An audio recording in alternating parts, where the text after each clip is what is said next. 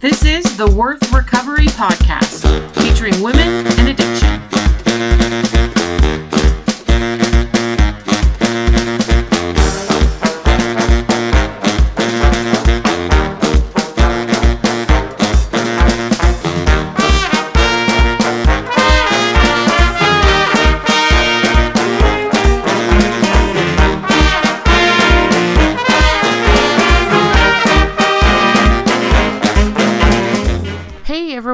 Welcome back to Worth Recovery, a podcast featuring women and sex addiction. I'm Amy. I'm a recovering sex addict and I've been sober since December 2nd of 2012. Thanks for tuning in today. Thank you for the incredible outpouring of continued support that you've given me. Your emails and messages mean so much. I'm so grateful for you, my fellow travelers on this journey. I know our circumstances are different. Some of us are married, some of us are single, some of us are new to recovery, some of us have been doing this for many years. Our experiences, our forms of acting out, and our programs are varied and different. Probably our socioeconomic circumstances are also just as varied and just as different. Yet we are all connected. We are all walking this road of recovery, and we don't have to do it alone. Addiction is such an isolating disease it whispers to us that we are unacceptable and that people won't love us. It tells us to hide in the dark, to put on a mask, and to keep it all together. But you know what? We don't have to do that. When I walked into the doors of my first recovery meeting, space was made for me. A circle of women embraced me and supported me. They held on to me. They created a place for me, a safe place for me to bring the inside out. That is one of my goals is to create that space for all women in addiction, a place where we can rally together and support each other, a place of acceptance, a place of support, and a place of healing.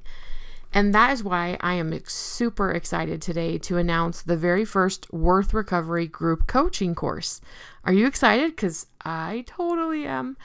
This course is called Igniting Recovery, and it's a four week group coaching course that is about building your personalized program of recovery. It follows the format of learn, apply, and share. Every day has a specific topic that you will read or learn about. Then you'll complete some activities to apply your new knowledge to your own life, implement it, and use it in your own life, and then prepare some kind of group response that you will share with the women in the course.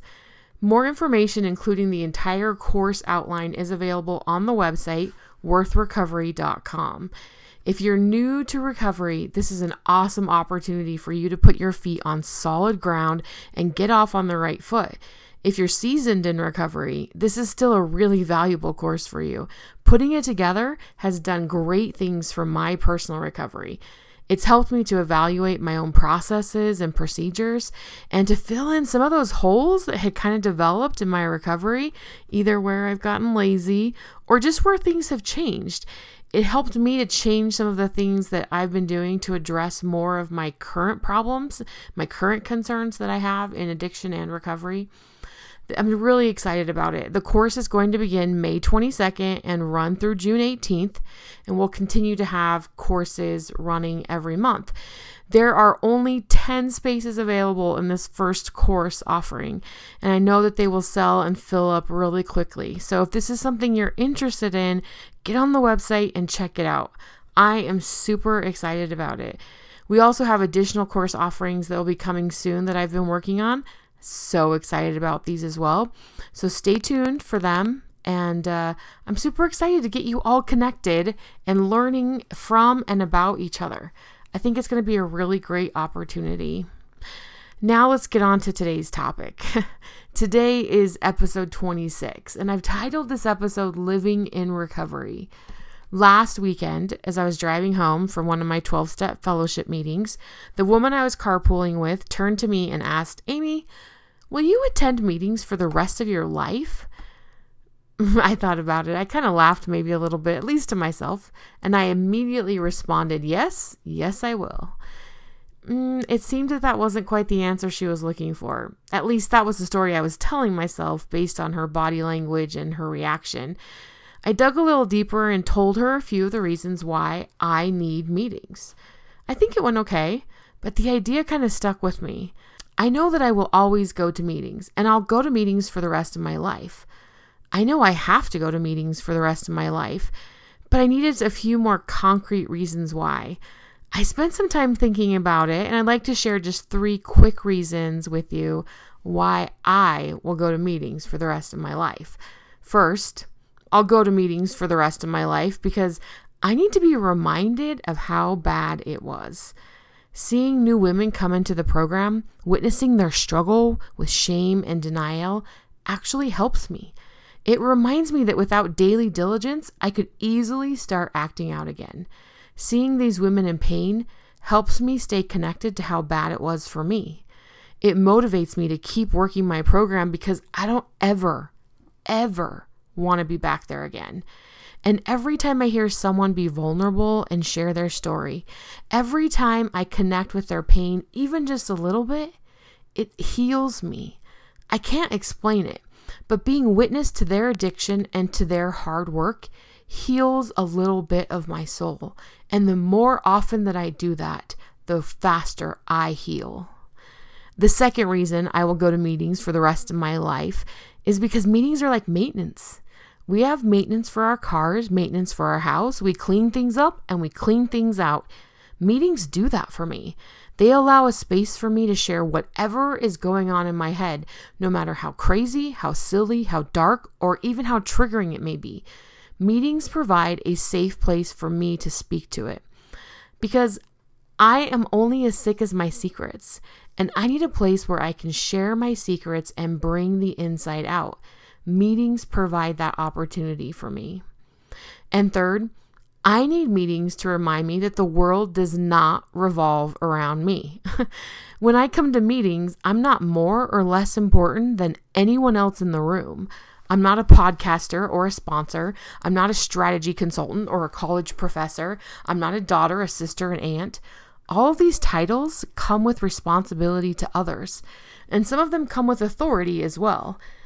I need to be reminded that my ability to function in all of these roles and titles is hinged upon my commitment to myself to stay in recovery. It is recovery that has given me the ability to function in all of these areas. It is recovery that has given me my relationship with my higher power that I depend on daily for breath and support sitting in a circle where we are all equals, facing the same addiction, where no one is more important than another, where I am privileged to be a witness for others in recovery is humbling. It reminds me that I am just one of many, many people on this earth and that I want to be a part of them. And the only way to do that is to come to meetings and to partake of the fellowship. And I need meetings to remind me of that. These are just a few of the reasons I will attend meetings for the rest of my life. I've been thinking about it a lot. I ended our conversation with this woman on Saturday by saying something like, Attending meetings is the price I pay to live in recovery.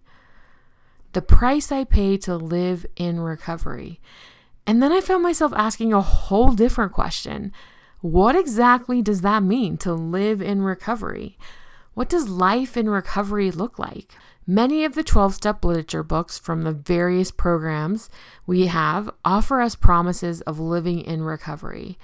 They offer ideas about what life without addiction could look like. One of my favorites is the 12 promises from the AA Big Book. This comes from page 83 when they're talking about step 9 and it says, quote, "If we are painstaking about this phase of our development, we will be amazed before we are halfway through we are going to know a new freedom and a new happiness. We will not regret the past, nor wish to shut the door on it. We will comprehend the word serenity, and we will know peace. No matter how far down the scale we have gone, we will see how our experience can benefit others. That feeling of uselessness and self pity will disappear. We will lose interest in selfish things and gain interest in our fellows. Self seeking will slip away. Our whole attitude and outlook upon life will change. Fear of people and of economic insecurity will leave us. We will intuitively know how to handle situations which used to baffle us. We will suddenly realize that God is doing for us what we could not do for ourselves. Close quote. I love these promises. I remember the first term I remember the first time I heard them. I thought they were crazy. Of course, I regret my past, and I just wish I could just sweep it all away and make it go away. I couldn't see any way my own experiences could benefit others, or the way that I screwed up my life could be of any help to anyone. I felt useless, and I couldn't see how I could ever positively contribute to the world again. But now, nearly five years later in recovery, with three years and four months of sobriety, I promise that these promises are real and they do appear in our lives as we live in recovery. I've had experiences with nearly every single one of those promises. In fact, just the other day, one of my sponsees asked me, How do you always seem to know exactly what to say all of the time? It's like you can read my thoughts and know exactly where I'm at and what I need to hear.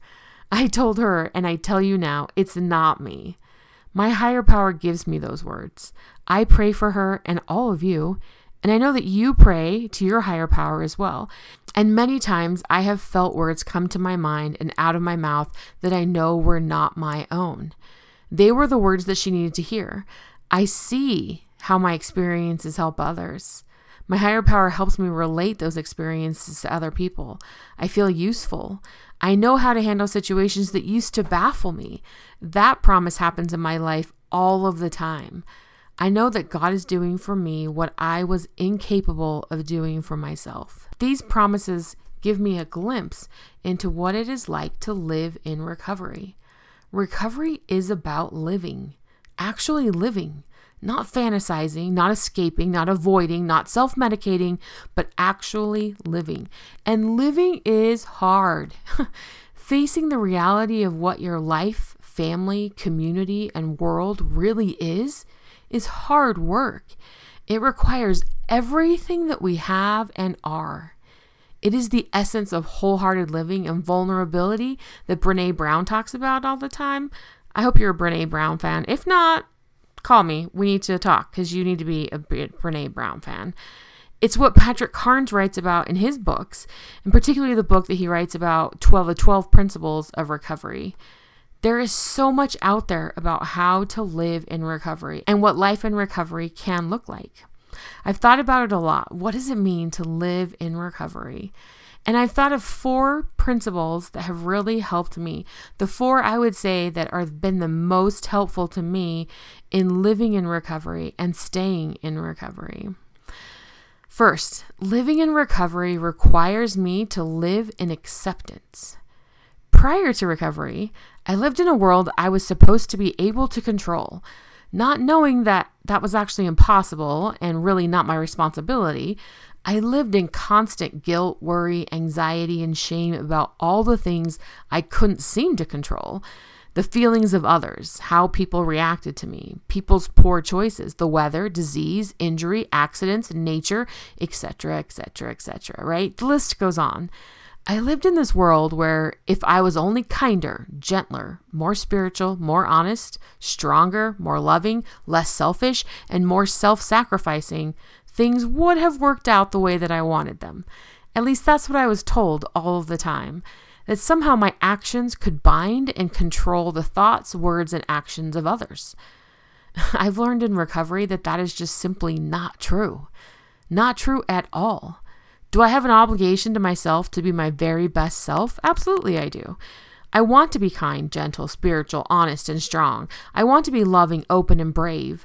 But I have learned that even if I am perfect at every single one of those things, it does not at all guarantee the outcome of anything in my life. Being honest and spiritual will not prevent cancer from striking in my family.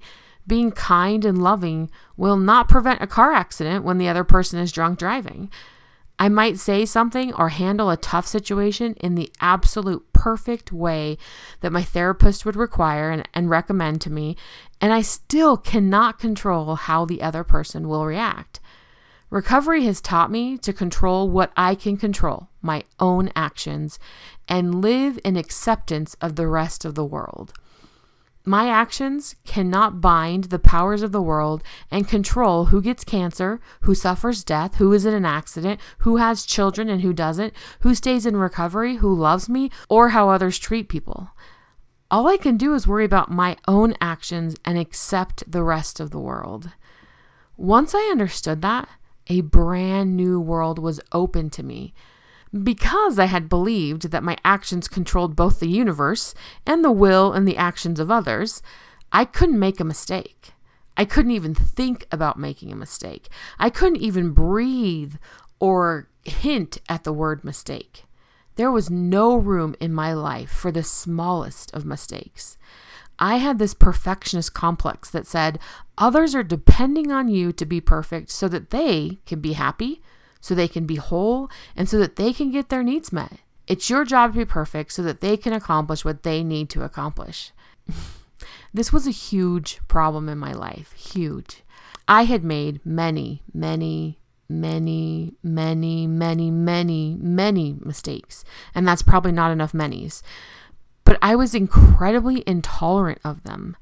And because of that, I hated myself. I hated who I was, what I looked like, what I did, how I talked, what I said. I hated everything. I became really good at putting on a mask, acting the part of a confident person. But the truth was, I had to talk myself into leaving the house on some days. And some days, I never did leave. My anxiety in social settings was crippling, and my feelings of despair and self hatred were intense. Accepting the fact that my actions do not control others opened up a world where I was free to make mistakes. It opened up a world where I didn't have to be perfect. It opened a world where I could make errors, where I could apologize and try again. It opened up a world of self acceptance, a world where I could learn who I was without the pressure of being perfect, and learn to love myself in all of my glorious imperfection, because I am imperfect. Living in acceptance has brought a new freedom to my life. It has freed me from worry and regret. It has freed me from shame and guilt. I recognize that others will make their own choices, and I am not responsible for those choices.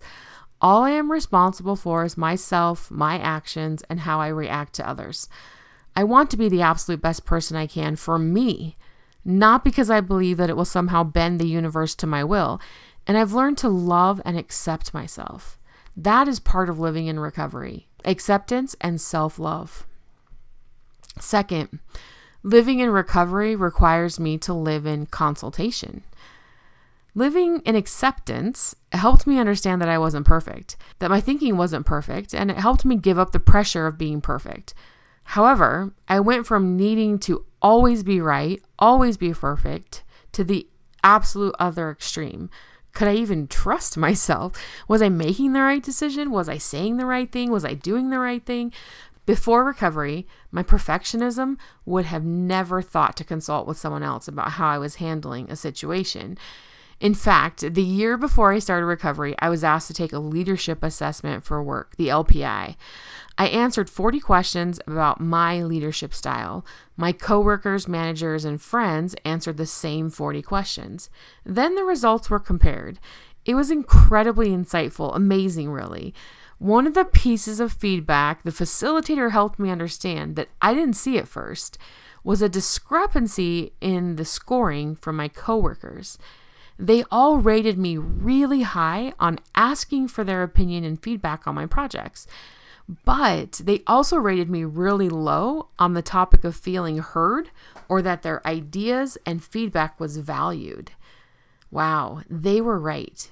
I would ask them about their thoughts and opinions because I knew that is what I should do to get their buy in. So they felt part of the process, right? But I knew going into it that I wasn't going to take or use their feedback. I would do it how I wanted to do it, no matter what they said. I I asked them because I felt that that was important, but I wasn't willing to even listen to anything that they had to say.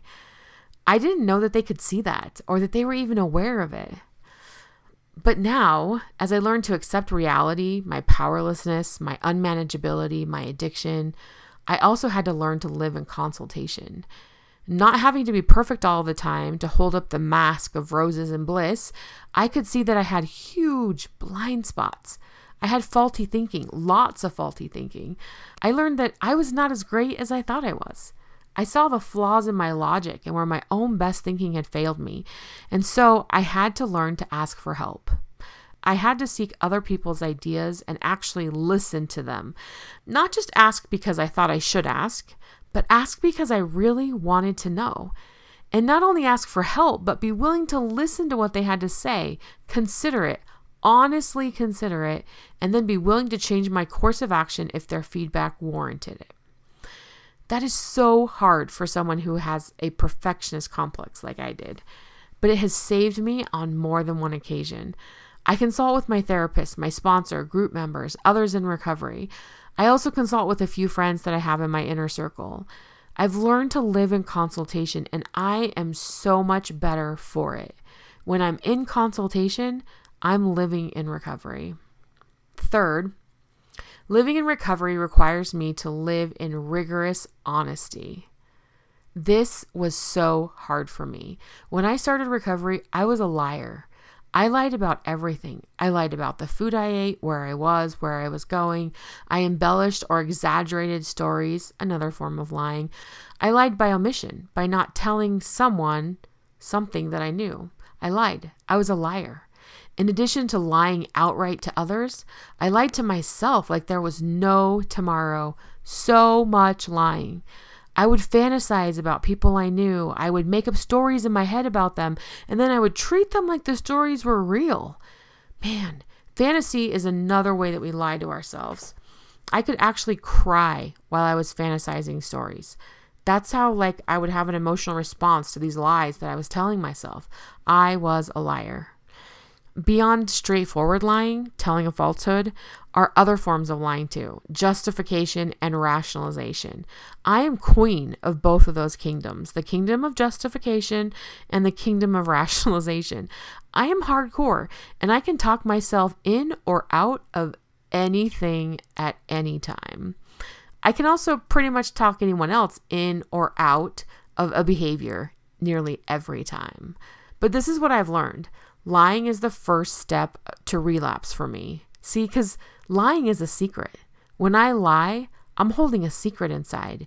Even if it's small, like I'm headed to a meeting and someone in my life asks, Where are you going tonight? And I say, Oh, I'm headed to book club. Eh, sure. My 12 step fellowship could be considered a book club, right? We definitely study from a book every week, don't we? But somehow, when I get in the car, I get this little high from lying to someone, and I feel the need to hide it. Sometimes my mind will say, Oh, you already lied about where you're going. You should just go someplace totally different. It won't matter. yeah. If I let that thought go on too long, I can find myself in deep water very, very quickly. Stopping the lying was hard. It is still hard sometimes. I've learned that the best way to stop is to just call attention to it straightforward and to tell others. I will say, No, I lied, and then I will tell the truth. Or I will say, No, I didn't actually say that. I wish I would have said that. I wish I would have thought of that in the moment, but I didn't. It's still hard for me. I still find myself embellishing or exaggerating just a little bit here or there. I find when I retell a story that I add things that I wish I would have said, but I didn't actually say them. I have to be diligent and vigilant about lying. There are rewards to this kind of honesty, though. See, I never find myself wondering, oh, what version of the story do these people know? the management of the web of lies that I had told was time consuming.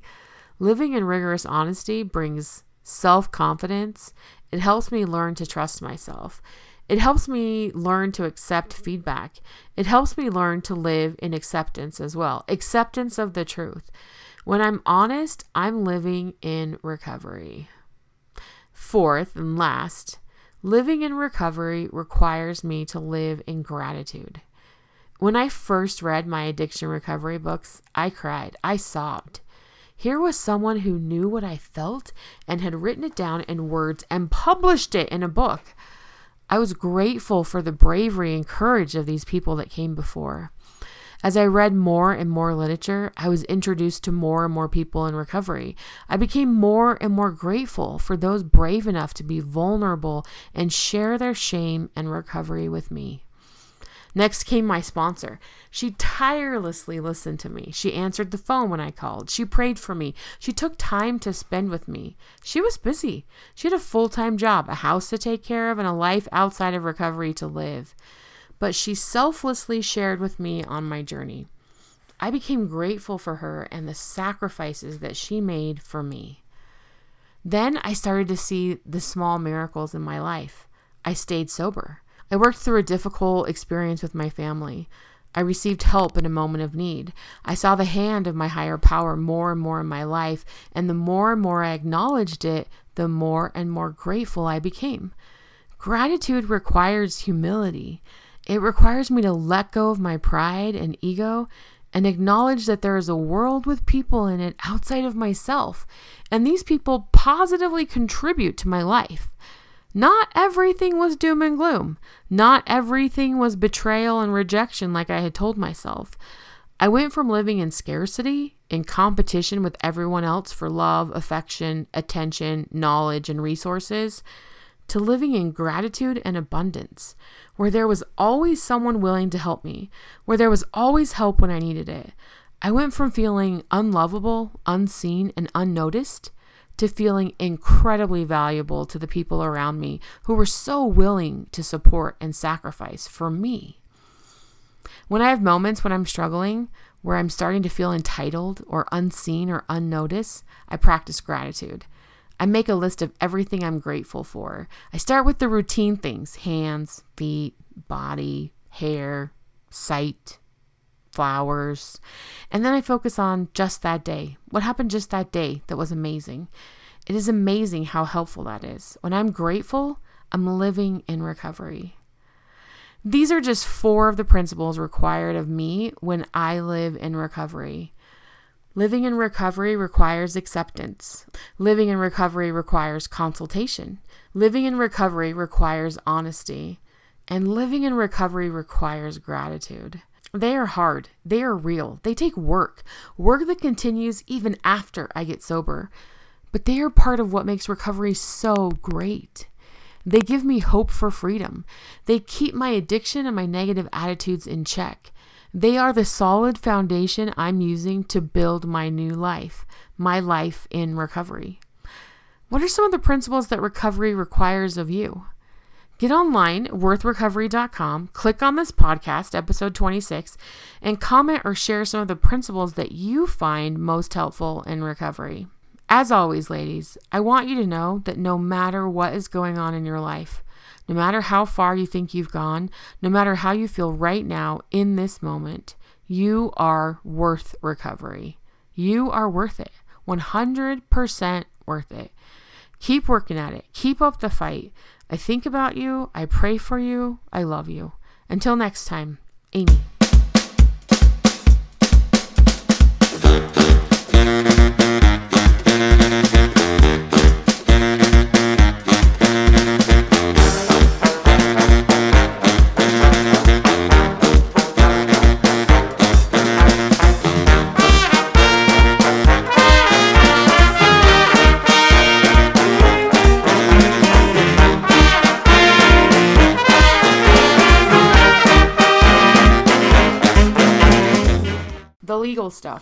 The mission of Worth Recovery is to dispel shame and build hope in the lives of women struggling with and recovering from sex addiction. I am not associated with any 12 step group, religious organization, or therapeutic clinic. I am an addict sharing my own experiences and recovery.